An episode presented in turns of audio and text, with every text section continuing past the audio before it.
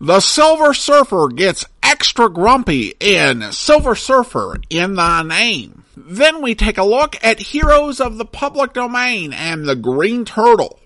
And we wrap up by taking a look at one writer's take on the Green Turtle in The Shadow Hero, straight ahead.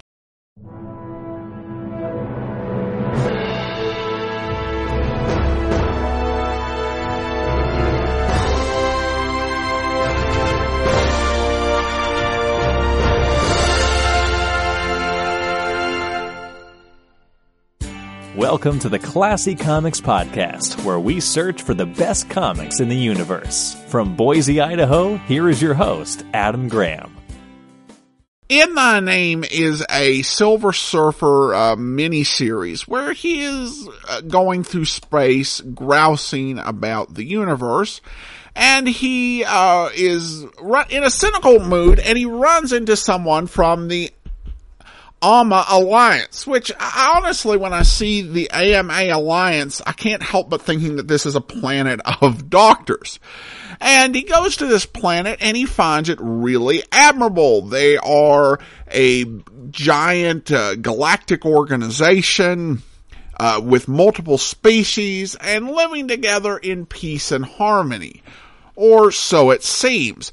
Uh, while he's in the middle of basking in this and viewing it as comparable to uh, Zenn-La, the queen of the Ama Alliance recruits the surfer to help with a problem they're having because it seems that uh, one of their planets, uh, whose inhabitants are known as the Breckons, uh, that uh, they're under attack by a monster. The surfer flies to the planet, fights and defeats the monster, and is proclaimed as a savior by the Breckons. However, the, while on this planet, the surfer he picks up on a few things. A lot of shuttered religious buildings and also just a general vibe of oppression that's on this planet as opposed to the other uh, planets in the Ama Alliance.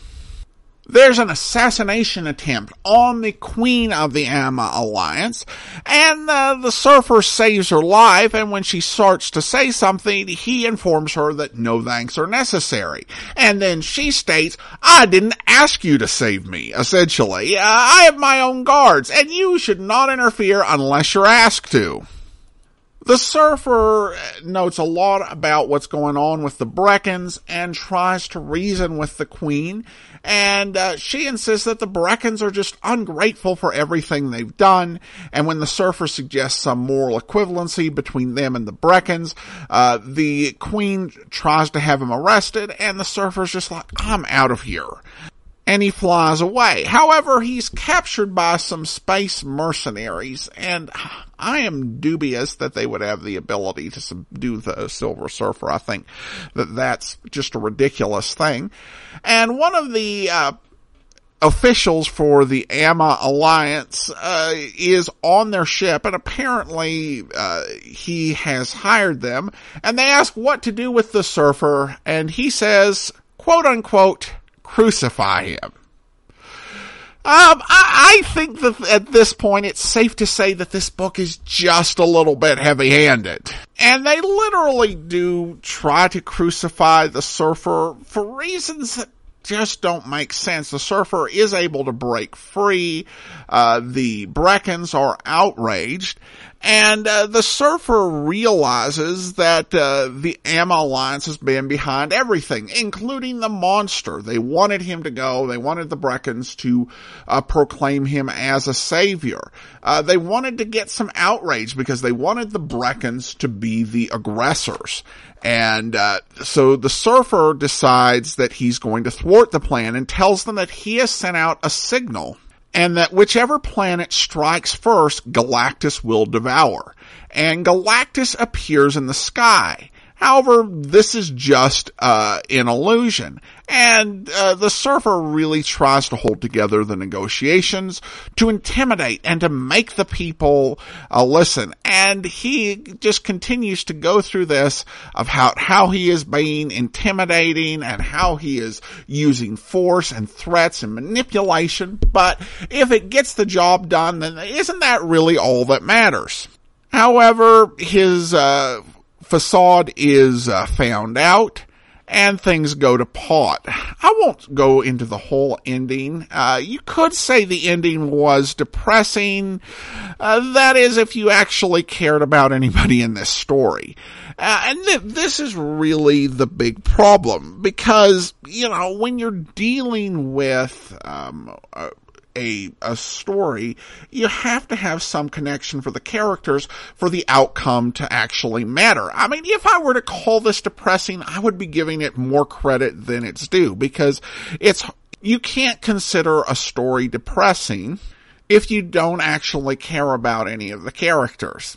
And in this case, you just don't. Both of them are unlockable.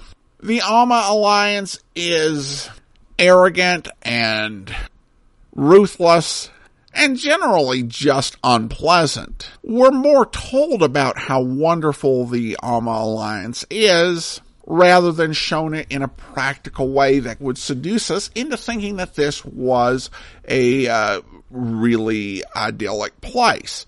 Uh, I mean, in the middle of the first issue, the surfer is uh, drawn off to deal with the Breckons and immediately the illusion is shattered. And it's a very thin veneer as it is. The Breckons are just your stereotypical straw men, religious fanatics without any real complexity. I will give the story this, that it, that many stories will go out of their way to portray religious people as a bunch of destructive evil idiots.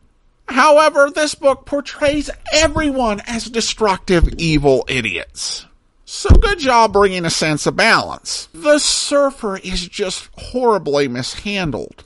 And I do think he is a difficult character to write for.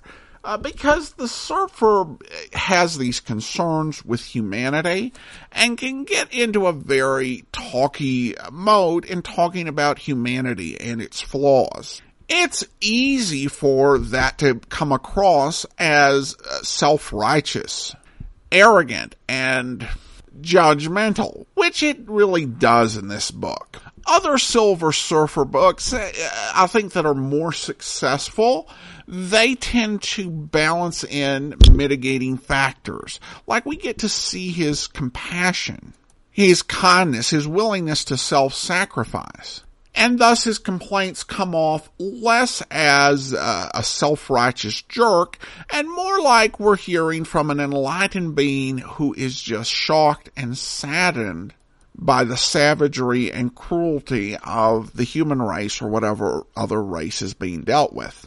Here the surfer is just way over the top in his statements. I mean, there's one point in issue two where the surfer is alone in the sky and he asks, is sentient just another word for conceited?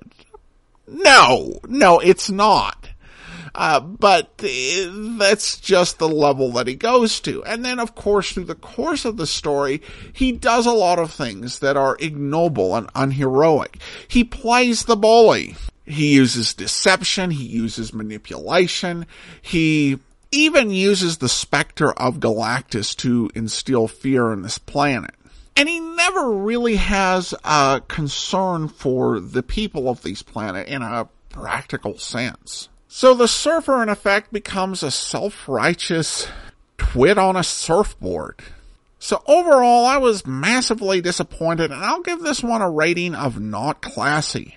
Alright, now it's time for Heroes of the Public Domain. And we're going to take a look at the Green Turtle.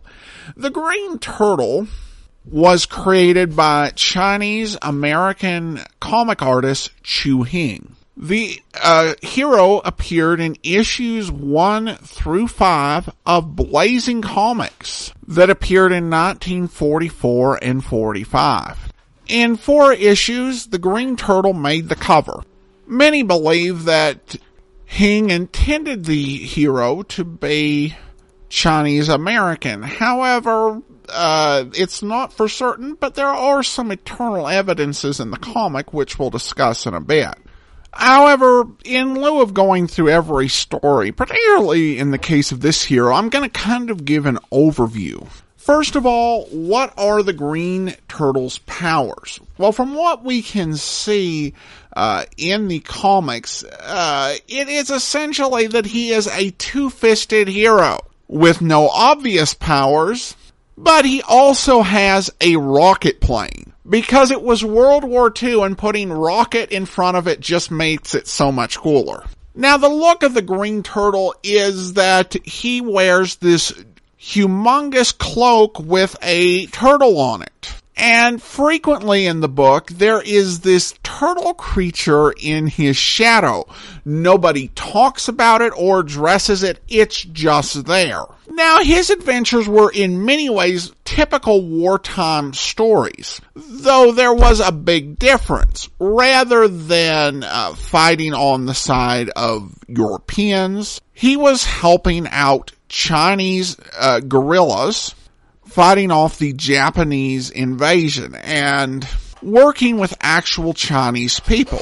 Uh, the Chinese people in the story were treated a lot more respectfully than they were in American comics which even though the Chinese were the victims of the Japanese aggression in the war, they were often uh, similarly stereotyped. In Hing's book, they're actually treated quite respectfully, even though the Japanese are, you know, given those very uncomfortable racist caricatures. It's not as exaggerated as it is in some other books. I will also say that it's a bit unusual for a comic to start out with wartime stuff. A lot of the mainstream uh, comics, the more popular ones, and more popular entertainment in general, had moved much about the war. As uh, troops were landing and there were casualties coming in every day. People were wanting distracted from the war in 1944. So to have comics which have a really strong war base at that time was a bit unusual. Probably the most interesting or different issue was issue three when the Japanese had one of their men uh, impersonate the Green Turtle and attack the guerrillas. This led the guerrillas to turn on the green turtle, and they were actually about to execute him until Burma Boy uh, had uh, taken one of the turtle's planes and engaged the phony, which gave them a clue that something was up. Now, these were all pretty much standard. Uh, but they, not in a bad way. They were well drawn. Uh, if you like swashbuckling war stories, uh, if you read The Green Turtle, you're going to have a, a good, enjoyable story. Perhaps the most striking thing in this book is that his origin is never uh, revealed at the end of issue one, he promises to talk about his origin, but immediately in issue two, before he can get to that, they are interrupted by an attack. And, uh, it happens a couple more times in the book, with the Green Turtle promising to reveal his origin, but never actually getting around to it. Now this may go back to the idea of the green turtle actually being Chinese American, as essentially uh, the uh, the artist and writer seems to be trying to create a situation where he doesn't have to write explicitly that the green turtle is uh, white, and the uh, publishers don't have to explicitly say that the green turtle is Asian we never do see his face. The coloring is actually really extreme and would tend towards indicating that the green turtle was white. However, twice in the course of the book, he is addressed as Ching Kwai. Uh, that is not itself conclusive, as there are occasions where, at least in the fiction of the day, where a white person living with uh, a minority population would be given a name. uh, like a, a, Native American name and essentially taken as a member of the community even though they weren't. So readers might have interpreted it that way.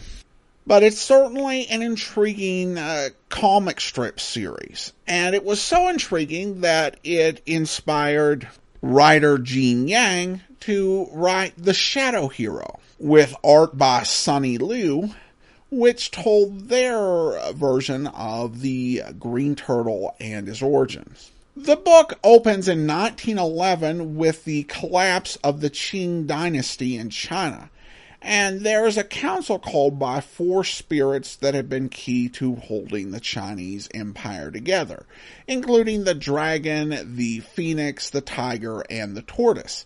And there's a call to start a new dynasty, to find some family to imbue with that power, whether that can even be done. And in the midst of that debate, the tortoise actually hightails it out of there with the other spirits uh, cursing him for his cowardness. But he ends up on a boat with a man who is on his way to America. And, uh, that man is actually the father of the hero of the story, uh, whose name is Hank. And we learn about Hank's mother, who came to America a few years afterwards. Her father was a noted scholar, and so he was able to bring over his whole family.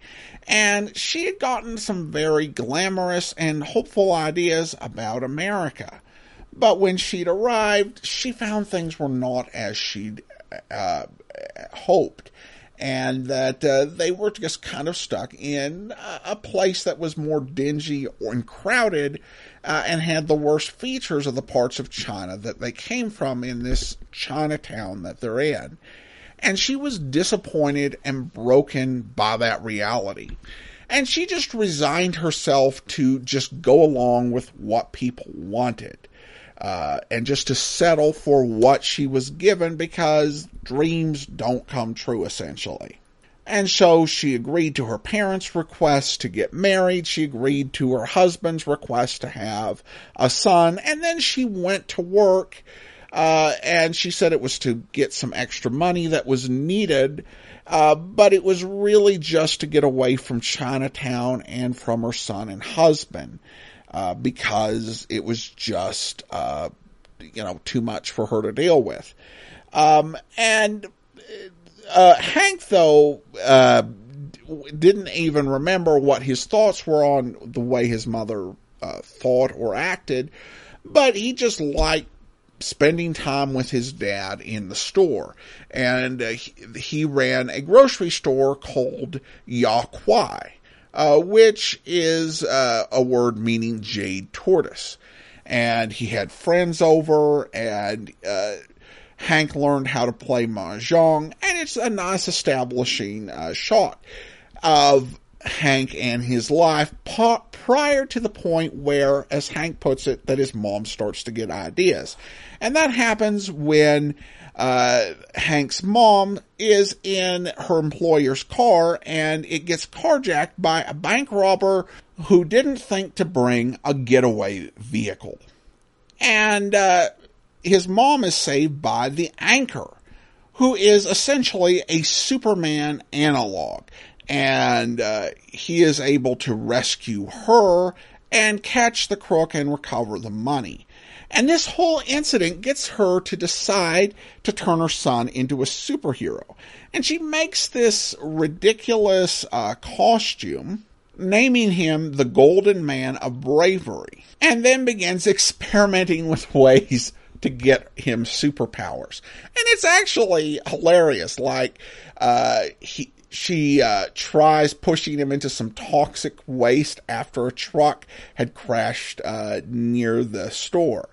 And uh, the best thing that happens as a result of this is uh, that he gets uh, a condition where his skin uh, turns a shade of pink that glows in the dark. It's so bright. Um, after he uh, has uh, gotten wet, which is kind of a cute way at poking fun at how pink they made the green turtle skin in the comics. Hank's mom also sends him to an old flame named Wong to train which also ties into the Green Turtle uh, comics because in the comics, the Green Turtle uh, lived in his lair with his sidekick Burma Boy, who he saved in the course of those comics from uh, the Japanese, and a friend whose origin is never explained named Wong. And Hank makes progress in his training. So much so that she decides to take him out on a trial run as a superhero because at this point she had gathered that there were superheroes who were operating who didn't actually have powers. Hank jumps into action to save a young woman from being mugged. However, uh, the young woman is being attacked by multiple guys, and one of them does manage to uh, knock him out, and they both team up on him, and the woman ends up saving him, which just embarrasses his mom and convinces her to totally give up. And then we get another aspect of their lives, which is that uh, Hank's father is a victim of a protection racket and he's late on a payment and so they come into the store they beat him up they even throw his dad out through the window and they uh, hank comes out to help. He's still injured from his fight and uh, they uh, go ahead and uh, uh, attack hank and hurt him further. And this is just something that absolutely uh, enrages Hank. Not that he goes like over the top, but you can tell he's upset about what happened to his father. And his mom tells him that uh, she lives in a house full of cowards, and that just crosses the line. So he decides to go after uh, the head of the protection racket, Mock Beak and he gets the drop on Mock Beak in the bathroom of the club the criminal organization is ran out of, and uh, gets him to surrender his uh, stolen jade that he took from Hank's father, and uh, returns it uh, to his mom and tells her all about his superhero exploits. But then Hank goes to the door when there's a knock, and it's Mockbeak and his men, and they go ahead and they shoot Hank's father down. And uh, they just tell him that is the lesson, and if you don't pay, that's the consequence. Hank reports the crime to the police, but the senior officer has no interest whatsoever in investigating it and wants to just chalk it up as an unsolved case. However, Detective Lawful promises to bring Hank's father's killer to justice. Uh, but by the time we get to the end of the third issue, uh, there's been no progress on that. At the funeral for Hank's father, uh, Hank hears a voice crying out from the uh, church where the casket is lying and runs inside and it is the turtle spirit. And the turtle just begs him for help says that uh, he can't live in hank's father's shadow anymore since he's dead but that he will uh, live in hank's shadow and uh, will give hank uh, whatever he asks in terms of a promise and Hank asks him to promise that he'll never get shot. And the shadow agrees and lives in uh, Hank's shadow. And we learn through the course of the book that uh, Hank's father had asked that he never take another drink. Hank's father had been a real drunken brawler back in China, which is why he made that request and instead he became this very mild mannered family man who was able to settle down and live a good life, but avoided conflict at all costs, even, you know, paying all this extortion. And that's really the setup, and from there, Hank goes on to develop his superhero career and go after the killers of his dad. And of course, adopts the uh, name of the Green Turtle. I won't go through all the plot details because this is really a good book. Uh, and just to really establish the premise, I had to kind of summarize a lot of what happened in the first three chapters. Uh, but I, think this is definitely, I would strongly recommend reading this. I love the characters in there. Uh, Hank's mom is such a great uh, character, very complex, uh, because uh, you know, she's, on one hand, she can be just so funny with these just really outlandish ways uh, of trying to make Hank a superhero. And all the things that uh, she says, she can have just some of these really hilarious lines. But there's also a real poignancy about her with that disappointment. Plus her relationship with her husband and how she realizes that he really was a good man and that she didn't treat him right. And she has to come to terms with that. And so she really goes on a journey in the course of this book. And Hank is just such a wonderful character. This is his coming of age story. This is his origin story, and you really like him throughout. You li- I like him as a character at the start and as he develops, and I like the person that he becomes at the end. It is really just a really good character story. And the art is really fun. Uh, throughout, it's, it's not like super realistic. It's, uh, somewhat cartoony, but really artistically done. There's some really great artistic touches in the course of the story. Uh, and it does, uh, I think, also strike the right balance because it's talking about a very sensitive topic uh, when you're dealing with uh, the treatment and experience of Chinese Americans.